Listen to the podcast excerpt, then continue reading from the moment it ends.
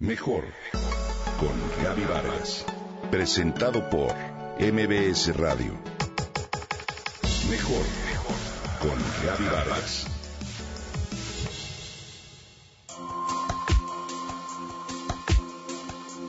¿Cuáles son los miedos que nos impiden crecer y que nos acompañan toda la vida?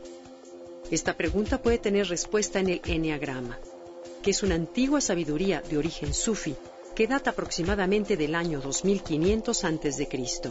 y que resulta una gran herramienta para conocernos a fondo. Se simboliza con una figura geométrica que se compone de nueve elementos o números ordenados dentro de un círculo que representa al todo, a la vida y al ser humano. Me gusta la manera en que Roberto Pérez y Andrea Vargas, expertos en el tema, definen los miedos básicos como adicciones. Cada personalidad tiene la suya, como podrás ver a continuación. El uno, la personalidad uno, es decir, el perfeccionista, tiene miedo a fallar, a ser malo o corrupto. El 2, el ayudador, tiene miedo a que no lo quieran, al rechazo. El 3, el ejecutor, tiene miedo al fracaso, al ridículo. El cuarto, el creativo, tiene miedo al abandono y a no ser valorado. El 5, el investigador, tiene miedo a que la gente lo invada o a sentir. El 6, el cuestionador, tiene miedo a lo desconocido. El 7, el optimista, tiene miedo a tocar el dolor o el sufrimiento.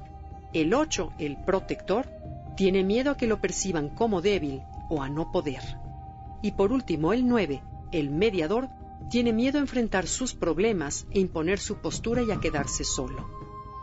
Las nueve personalidades se dividen a su vez en tres grupos, de acuerdo con el centro de inteligencia dominante, corazón, mente o instinto. El miedo básico que rige cada triada subyace a los miedos mencionados y se encuentra en el origen de ellos.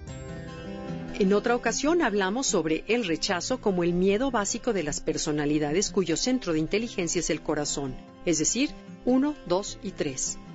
Cada personalidad de esta triada lo interpreta de forma diferente. En esta ocasión veremos el miedo básico de las personas que filtran la vida y toman decisiones guiados por la mente, es decir, personalidad 5, 6 y 7. Estas tres comparten el miedo a la realidad. Veamos. Quienes se identifican con la personalidad 5 son personas que suelen ser calladas, analíticas y solitarias. Para ellas la realidad es problemática. Cuando salen de su mente a la realidad, se dan cuenta de que la gente se queja, es complicada, habla de sentimientos tontos, no entiende y el cerebro no les da.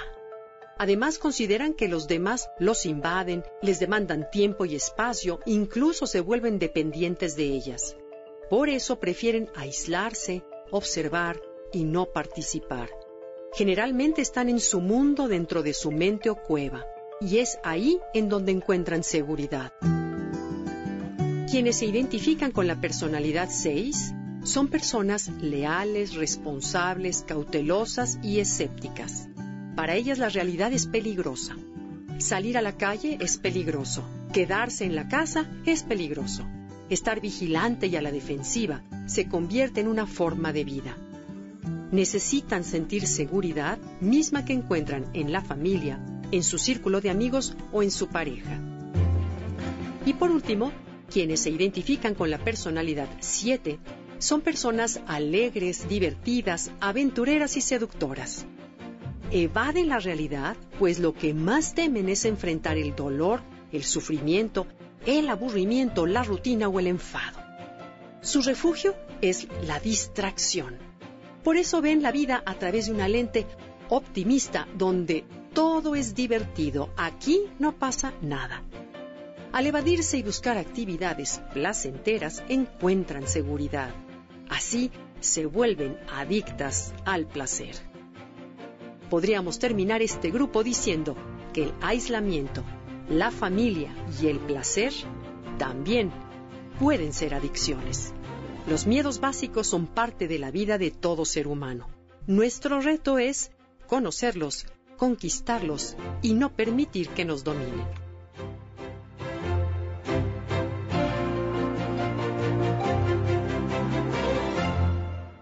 Comenta y comparte a través de Twitter. Gaby-Vargas. Mejor con Gaby Vargas. Presentado por MBS Radio.